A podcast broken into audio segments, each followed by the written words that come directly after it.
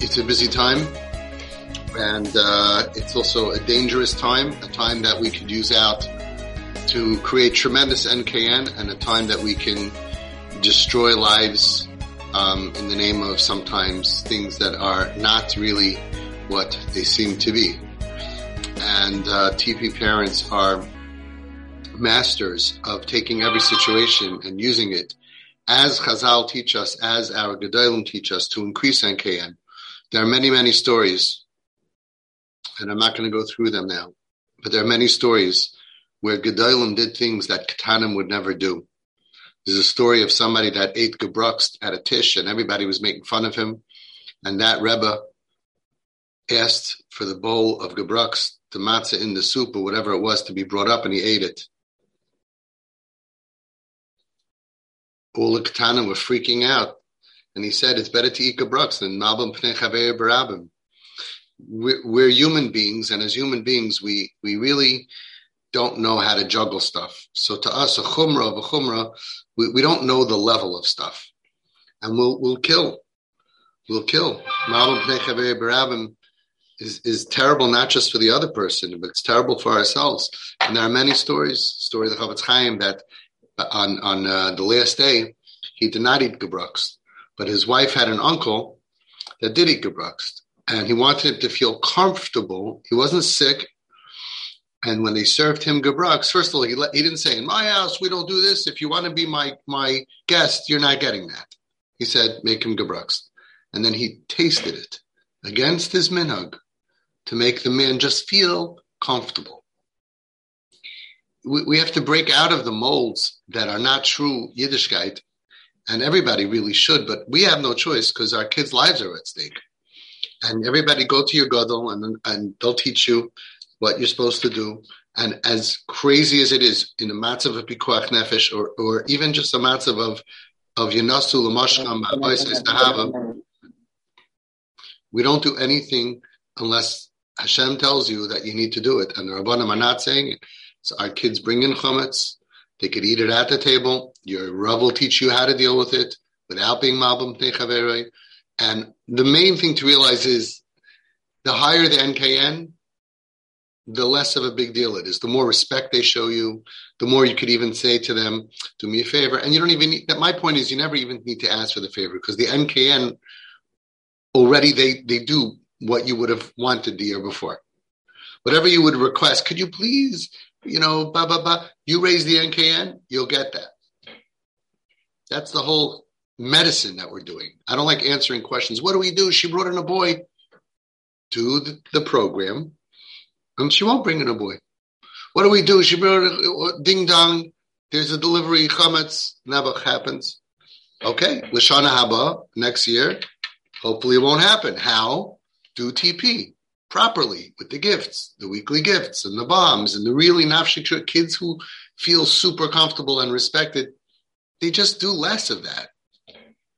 And until then, yes, Girav.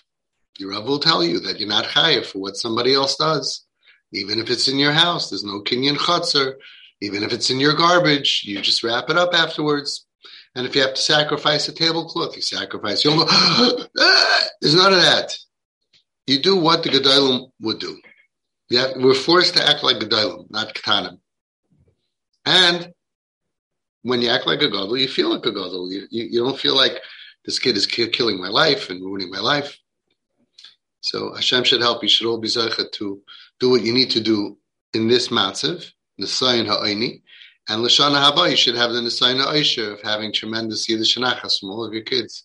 But don't forget, don't forget the tools that you learned. Never to judge, never to look down, never to pressure. And a lot of parents convince themselves, oh, what did I do? What did I do? Ki'ilu, like they're fooling the only people they're fooling is themselves. Kids are very, very sensitive to pressure, and it doesn't work. The Gedolim are very sensitive to pressure, and they say it doesn't work. Only Darkei Noam. So pressure, if you're arguing, I think it is pressure. It's not pressure. It's far away from Darkei Noam.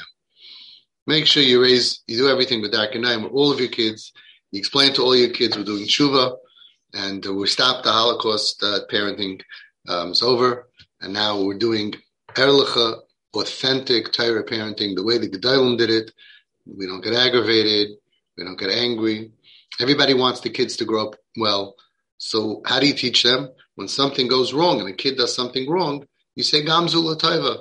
Then the kids learn to say Gamzu Lataiva. But if something goes wrong and you say, I told you a hundred times, how come you did that, that, that, that? And you scream, they learn how to scream. One of the Gedolim said that he saw a father get angry at his kid for talking during davening. So the Gadol said that the father taught his son two things. That it's very bad to talk during davening, and that it's okay to get angry.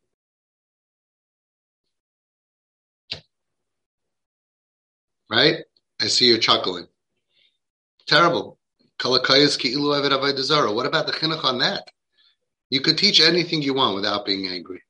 But once you have anger there, and the Siva Shalom says, how do you think that mehakas hazeh, that is ki'ilu eved avodah that from this kas, in the middle of bowing down to idols, you're not in your kalim, and you think you're going to do chinuch l'teiris Hashem, nothing happens when you're angry.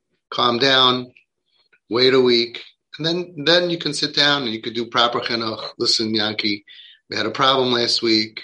What are we going to do about it? For younger kids who are healthy, listen, I think that you need to be punished. What do you think? Kids will agree. So you know what? How about I'll let you choose a punishment? Kids will be reasonable. Sometimes they'll come up with a more difficult punishment than you. Sometimes they'll pick a punishment that you think is harder, but it's easier for them.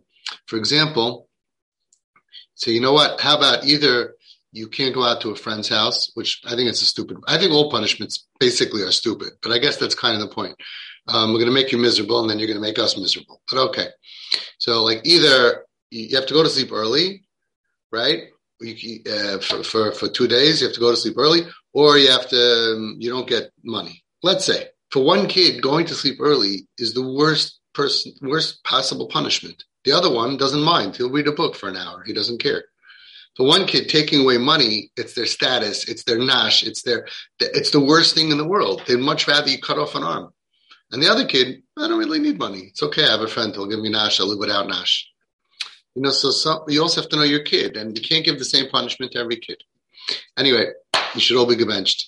Uh, if somebody could please take notes, um, it would be very helpful that people who, are, who come in late or not on here or even on the main chat can learn from the lessons that we've learned together on the Zoom chat every week. If you could post it on the main TP chat, you know, just like put a star, they have nice emojis, a fire or something. Lesson learn, lesson learn, lesson learn, lesson learn. And uh, it really would be great if we can compile that somehow by the end of the year.